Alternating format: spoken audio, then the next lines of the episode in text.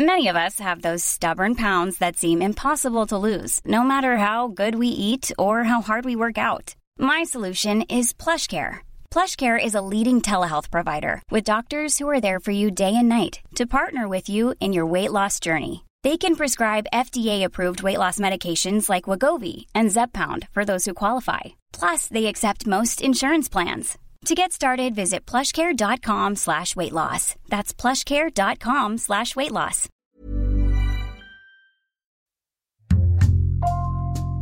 Bonjour, c'est Jules Lavie pour Code Source, le podcast d'actualité du Parisien.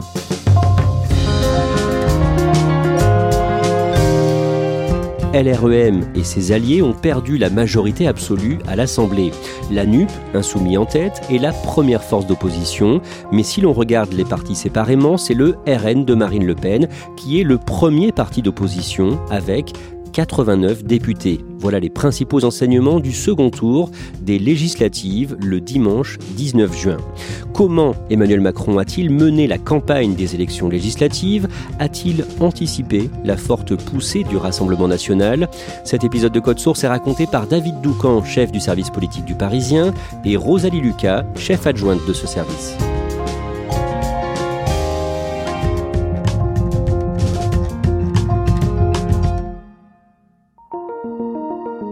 Cette campagne des législatives débute en fait juste après le premier tour de la présidentielle. Le dimanche 10 avril, Emmanuel Macron et Marine Le Pen se qualifient pour le second tour, mais Jean-Luc Mélenchon termine troisième avec près de 22% des suffrages. Et le 19 avril, il lance un mot d'ordre dans une interview sur BFM TV. Je suis venu ce soir vous dire une chose. Je demande aux Français de m'élire Premier ministre. Je leur demande, pour m'élire Premier ministre, d'élire une majorité de députés insoumis. Rosalie Lucas, à ce moment-là, est-ce que la majorité présidentielle se lance dans la campagne pour les législatives ? Pas du tout, on est dans l'entre-deux-tours de la présidentielle, donc l'obsession d'Emmanuel Macron à ce moment-là, c'est d'être réélu le dimanche et surtout réélu le mieux possible. Donc lui, de toute façon, avait dit à ses troupes, on ne parle pas législative avant la fin de la présidentielle. Le dimanche 24 avril, second tour, Emmanuel Macron est réélu président de la République. Emmanuel Macron, 58,2%, le prochain président de la République. David Doucan, que dit-il le soir de sa victoire ? Il envoie le message suivant, il dit « Dès à présent, je ne suis plus le candidat d'un camp, mais le président de toutes et tous. » Parce qu'en fait, Emmanuel Macron sait bien et sent bien que la situation politique est compliquée. Il voit un pays face à lui qui est divisé, il constate des résultats électoraux qui mettent des partis extrêmes très haut, et donc il est déjà dans cette inquiétude qui est de dire « voilà, j'ai réussi ce que personne auparavant n'avait réussi, c'est-à-dire être réélu dans le cadre du quinquennat et sans sortir d'une cohabitation. Mais, au fond, c'est comme si le plus dur restait à faire. » Au tout début du mois de mai, entre le dimanche 1er mai et le mercredi qui suit, après plusieurs jours de tractation, les écologistes, les communistes, puis les socialistes rejoignent la France insoumise, coalition baptisée Nouvelle Union Populaire Écologiste et Sociale, la NUP ou la Nupes ou Nupes. Comment réagit Emmanuel Macron à ce moment-là ? Ce qui est intéressant, c'est qu'au fond, il ne réagit pas vraiment. Pendant cette même période, Emmanuel Macron, lui, est occupé à essayer de construire un gouvernement. Sauf que construire un gouvernement, ça se fait dans l'ombre, ça se fait en privé. Si bien que Jean-Luc Mélenchon non seulement réussit un coup politique important, mais a tout le loisir d'en faire état médiatiquement auprès de nos concitoyens. Et à ce moment-là, Emmanuel Macron cherche son futur Premier ministre ou sa Première ministre. 2 jours plus tard, le 6 mai, Rosalie Lucas, la majorité présidentielle, LREM, le MoDem de François Bayrou et le mouvement d'Édouard Philippe Horizon se rassemblent pour les législatives sous la bannière Ensemble. Ce qui est intéressant, c'est que ce n'est pas un parti unique, c'est une confédération. Chaque parti conservera son identité et surtout aura son propre financement. Pour un Édouard Philippe, c'est très important puisque ça va permettre à son parti par la suite d'avoir du financement et donc de pouvoir exister. Ces tractations, elles ont été très très longues. Ça a duré 4 jours et 4 nuits. Ça a été très très tendu parce qu'il fallait accorder des circonscriptions aux uns et aux autres. Plusieurs fois, Édouard Philippe et son mouvement ont menacé plus ou moins de claquer la porte. Et à l'arrivée, Horizon, donc le parti d'Édouard Philippe notamment, décroche 58 circonscriptions. Ça ne veut pas dire qu'à l'arrivée, il aura 58 députés, parce que derrière, il faut gagner. Mais pour Édouard Philippe, c'était important de se dire que potentiellement, après les législatives, il aurait un groupe à l'Assemblée. Le 10 mai, les candidats investis par la majorité se réunissent à Aubervilliers, près de Paris, pour un séminaire. Emmanuel Macron fait une apparition en fin de matinée, mais la campagne de la majorité ne démarre toujours pas. Rosalie Lucas. Non, parce que donc, Emmanuel Macron essaye un peu de motiver les troupes à Aubervilliers, mais il faut savoir qu'il y a des investitures encore à donner, toutes n'ont pas été faites. Donc voilà, tout le monde ne peut pas se lancer. Et donc il y a encore un peu du flottement finalement, même si le mot d'ordre est là, il faut aller faire campagne. Mais médiatiquement, c'est toujours la gauche qui occupe le terrain. Le 16 mai, 3 semaines après son élection, Emmanuel Macron nomme enfin sa première ministre. L'ancienne ministre du Travail Elisabeth Borne, ex-collaboratrice des socialistes Ségolène Royal ou encore Bertrand Delanoë. Quelques jours plus tard, le gouvernement est formé. Et comme en 2017, David Doucan, certains des ministres sont candidats aux législatives. Oui, il y en a 15 en tout, candidats dans différentes circonscriptions pour les législatives. Ce n'est pas anodin parce que la règle est connue. Elle a été même rappelée juste après la formation du gouvernement. Un ministre qui se verrait battu à l'élection législative dans sa circonscription devrait quitter le gouvernement et démissionner. Donc c'est un enjeu personnel et politique très fort pour chacun de ces 15 ministres. Le 18 mai, un candidat de la majorité présidentielle, Jérôme Perra, ancien conseiller d'Emmanuel Macron et qui se présentait en Dordogne, doit abandonner parce que sa condamnation pour violence conjugale a refait surface. Sa condamnation, qui est 3 000 € d'amende avec sursis pour fait de violence conjugale, remonte à 2020. Et le 18 mai, invité d'une matinale radio, le patron d'En Marche, Stanislas Guérini, a des propos qui ne passe pas, c'est-à-dire qu'il parle d'un honnête homme. Sur l'affaire, moi j'ai pris du temps pour lire les attendus, pour comprendre, pour savoir si au fond on pouvait avoir affaire à quelqu'un qui pouvait être capable de violence volontaire. Je crois, et j'en suis même infiniment convaincu que ça n'est pas le cas, sinon jamais j'aurais permis cette investiture. Or, quelle que soit l'histoire qu'il y a derrière, cet homme a été condamné. Donc c'est un peu compliqué d'avoir ces propos-là. Et en fait, c'est ça qui met le feu. Et dans la journée, très rapidement, En Marche se rend compte qu'ils ne peuvent pas garder Jérôme Perra. Guérini l'appelle, ils discutent. Et en fin de journée, Jérôme Perra dit qu'il se retire. Le 21 mai, une enquête du site internet Mediapart met en cause le nouveau ministre des Solidarités et candidat dans l'Ain, l'ancien LR Damien Abad. Plusieurs femmes l'accusent de viol. Rosalie Lucas, c'est une campagne qui part mal pour la majorité ? Bah oui, parce que à nouveau, ça met le focus sur l'égalité homme-femme, les violences contre les femmes, le harcèlement. La plainte qui a été faite contre lui a été classée sans suite. Mais voilà, c'est encore une fois un bruit de fond qui est mauvais pour la majorité. Dans la majorité, personne n'est à l'aise. Le premier Conseil des ministres se passe avec cette situation-là. Donc effectivement, ça part mal pour la majorité. Que disent les sondages à ce stade ? À ce stade, les sondages qui se projettent en nombre de sièges à l'Assemblée donnent une large majorité à la majorité présidentielle. C'est-à-dire, par exemple, il y a un sondage Harris Interactive qui donne entre 300 et 350 sièges à l'Assemblée pour la majorité. Donc là, c'est une majorité très large. Emmanuel Macron se satisfait tout à fait de ces chiffres-là. Le vendredi 3 juin, moins de 10 jours avant le premier tour des législatives, Emmanuel Macron accorde une longue interview à l'ensemble de la presse quotidienne régionale, dont fait partie Le Parisien, et il attaque Jean-Luc Mélenchon, qu'il renvoie dos à dos à Marine Le Pen, d'une formule « Le projet de Jean-Luc Mélenchon ou de Marine Le Pen, c'est le désordre et la soumission ». Fin de citation. David Doucan, Emmanuel Macron commence à redouter à ce moment-là un bon score de la NUP. En tout cas, il constate, comme chacun d'entre nous, une dynamique. Le fait qu'il y ait cette union, eh bien, remotive, redonne de la fierté à un électorat qui, depuis 5 ans, était dans une forme de démoralisation. Et ça, Emmanuel Macron, non seulement le perçoit, mais ce sont les remontées qui lui arrivent. Et le jeudi 10 juin, il est en déplacement dans le Tarn. Emmanuel Macron appelle les Français à lui donner une majorité claire. Ce que je veux pouvoir conduire pour vous, à vos côtés, dans les années qui viennent, c'est la mise en œuvre du projet que j'ai défendu durant la campagne présidentielle et qui nécessite, comme le commandent nos institutions, une majorité forte et claire à l'Assemblée nationale. Si l'élection du président de la République est cruciale, l'élection des députés est décisive. Quelle est la hantise ? C'est celle d'un deuxième mandat qui serait un quinquennat pour rien, c'est-à-dire sans être en capacité de réformer le pays en profondeur. Et donc c'est pour cela qu'il se met lui-même en première ligne. C'est pour cela qu'il appelle ses électeurs à lui à se mobiliser pour pouvoir réformer le pays comme il le souhaite. Pendant ce déplacement dans le Tarn, le 10 juin, en fin de matinée, il est interpellé par une lycéenne. Vous mettez à la tête de l'État des hommes qui sont accusés de viol et de violence pour les femmes. Pourquoi ? Les propos de la lycéenne font le tour des réseaux sociaux, sont entendus sur les radios, les télés. Ça reste un problème pour le gouvernement et pour la majorité présidentielle. Le dimanche 12 juin, c'est le premier tour des législatives. Le soir, à 20h, la majorité présidentielle est au coude à coude avec la NUP. Un peu plus de 25,5% des suffrages. 25,2% pour Ensemble, donc la majorité présidentielle, 25,2% pour NUP.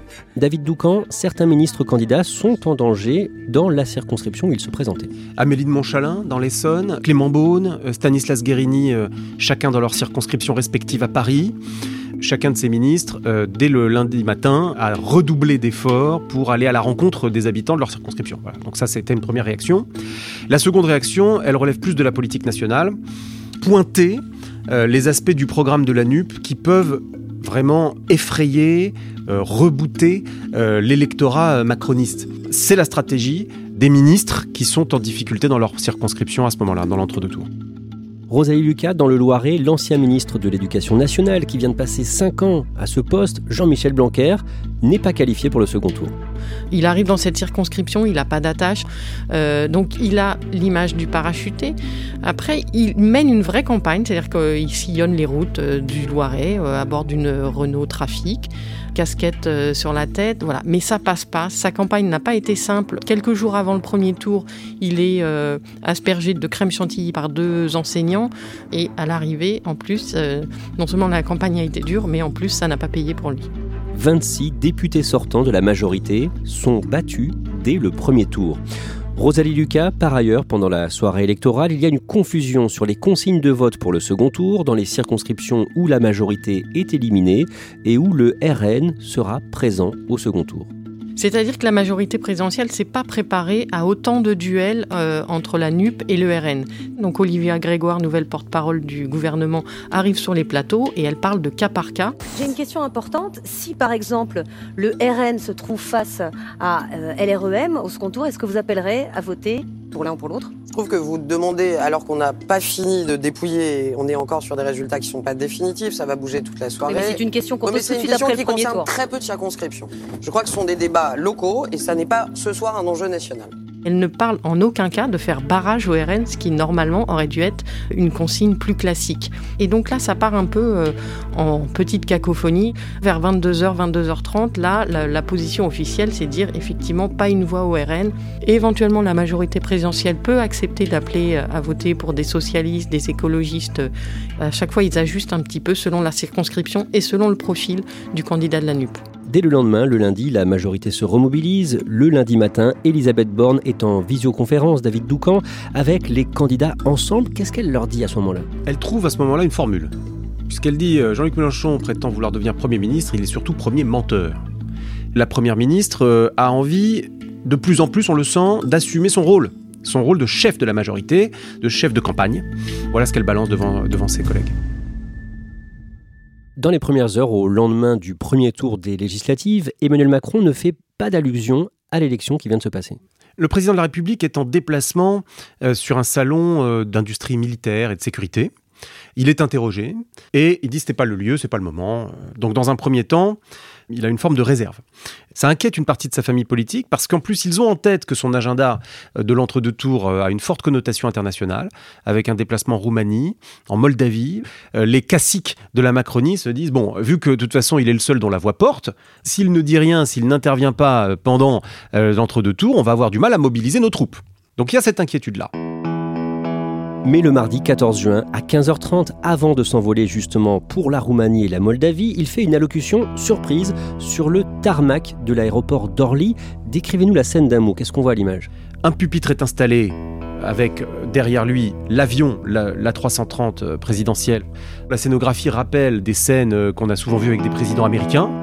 D'abord, c'est une allocution très solennelle. Il s'adresse directement aux Français et il leur dit, premièrement, « Donnez-moi une majorité solide ». J'entends les inquiétudes, les difficultés qui se sont exprimées.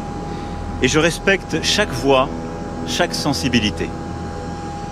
mais parce qu'il en va de l'intérêt supérieur de la nation, je veux aujourd'hui vous convaincre de donner dimanche une majorité solide au pays. Et puis, il cogne sur ses adversaires. En écoutant l'allocution, on comprend bien que c'est la NUP de Jean-Luc Mélenchon qui est principalement visée. Et là, il dit « Rien ne serait pire que d'ajouter un désordre français au désordre mondial. » La situation internationale est trop grave. Si vous votez pour la NUP, vous allez ajouter du désordre. Et au fond, à la fin de l'allocution, on comprend que dans son regard à lui, les candidats de la NUP ne sont plus dans la République. Dimanche, aucune voix ne doit manquer à la République. Rosalie Lucas, on n'a pas parlé de Marine Le Pen et du Rassemblement national dans ce podcast. Elle est discrète pendant cette campagne ? Elle a été assez discrète avant le premier tour, on ne la voyait pas trop sur le terrain. Ce qui l'a un peu réveillée, c'est le Stade de France, donc avec les incidents qu'il y a eu pour la finale de la Ligue des Champions. C'est là qu'elle a commencé à dire, élisez une centaine de députés RN et vous verrez que ce genre d'incident, il n'y en aura plus. C'est ça un peu qui la réveille. Après, on la voit un peu plus sur le terrain. Elle va soutenir des candidats. Elle est très présente, évidemment, dans sa circonscription à Hénin-Beaumont. C'est là qu'elle commence à revendiquer un peu plus la gagne, entre guillemets, contrairement à ses débuts d'entrée en campagne. Mais le RN est présent dans combien de circonscriptions pour le second tour du 19 juin ? Ils sont présents notamment dans 203 circonscriptions. Dans une centaine, ils sont en ballottage plutôt favorable. Donc, alors qu'avant le premier tour, les responsables du RN disaient ce qui serait bien, c'est d'avoir au moins un groupe à l'Assemblée, ça nous est jamais arrivé. Donc, un groupe à l'Assemblée, ça veut dire avoir au moins 15 députés.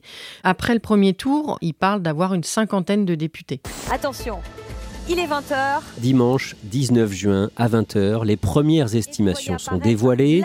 C'est une claque pour la majorité présidentielle qui perd la majorité à l'Assemblée nationale. 224 sièges pour Ensemble, la coalition présidentielle, suivie par la NUP, 149 sièges. Finalement, LREM et ses alliés comptent 245 députés. La NUP termine deuxième force avec 131 sièges d'après le ministère de l'Intérieur, 142 en y ajoutant des candidats divers gauche. Mais surtout, le Rassemblement national fait une percée historique avec 89 sièges de députés. Rosalie Lucas, comment réagit l'entourage d'Emmanuel Macron ? C'est la sidération en fait, ils ne s'attendaient pas à ce score-là, même si beaucoup disaient on aura peut-être du mal à accrocher la majorité absolue. Il y avait quand même un certain optimisme et ils se disaient on va quand même y arriver quoi. Donc quand les résultats tombent, c'est une claque d'autant plus importante qu'il y a des symboles qui tombent, des figures de la Macronie et des très fidèles du chef de l'État tombent. Richard Ferrand est battu dans sa circonscription, Richard Ferrand qui était le président de l'Assemblée nationale, Christophe Castaner qui est le président du groupe des députés de la majorité présidentielle à l'Assemblée est battue également, sans compter les 3 ministres qui ont été battus et qu'il va falloir remplacer dans le prochain gouvernement. Et au passage, on signale que le taux d'abstention frôle les 54%. Rosalie Lucas, pourquoi est-ce qu'il y a autant de députés Rassemblement national élus ? Une des clés, c'est sans doute la fin du Front républicain. Surtout au niveau local, il y a des candidats de la majorité présidentielle qui avaient été battus au premier tour et qui ont refusé de donner des consignes. Certains ont dit « moi, je voterai blanc », d'autres ont été très flous. Donc ça reflète le fait qu'à la fois chez les responsables politiques, mais aussi chez les électeurs, le côté faire barrage au RN, ça ne marche plus. On l'a vu aussi, le second tour médiatique et au niveau politique, a opposé Jean-Luc Mélenchon à Emmanuel Macron. Emmanuel Macron a beaucoup joué sur la peur de la victoire de la NUP en disant « attention, il faut sauver la République, votez pour nous ». Et donc finalement, en agitant cette peur de l'extrême gauche, entre guillemets, il a peut-être dissuadé certains électeurs de faire barrage au Rassemblement national.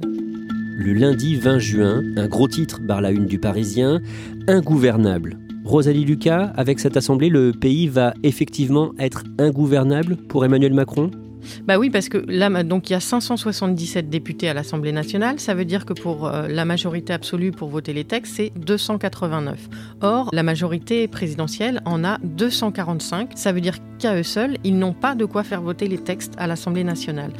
Est-ce que Emmanuel Macron va essayer de faire alliance avec les Républicains ? Les Républicains qui ont 74 sièges, ça pourrait être une solution, sauf que dès dimanche soir, les responsables des Républicains ont dit « Attention, nous sommes dans l'opposition et nous y resterons ». C'est notamment Christian Jacob, le patron des Républicains, qui a dit ça dimanche soir. Donc ça veut dire que pour l'instant, il n'y a pas forcément d'alliance possible avec LR.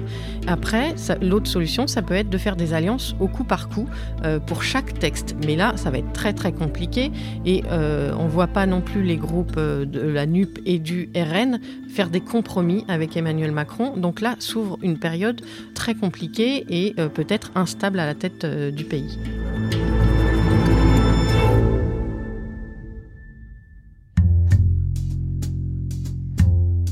Merci à Rosalie Lucas et David Doucan.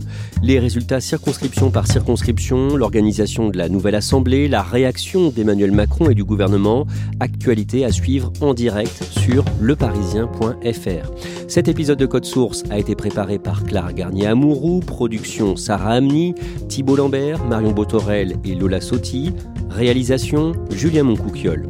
Code Source est le podcast d'actualité du Parisien. Nous publions un nouvel épisode chaque soir de la semaine.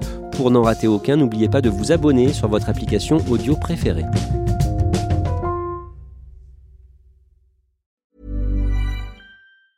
Hey, it's Danny Pellegrino from Everything Iconic. Ready to upgrade your style game without blowing your budget? Check out Quince. They've got all the good stuff, shirts and polos, activewear and fine leather goods, all at 50 to 80% less than other high-end brands. And the best part? They're all about safe, ethical, and responsible manufacturing.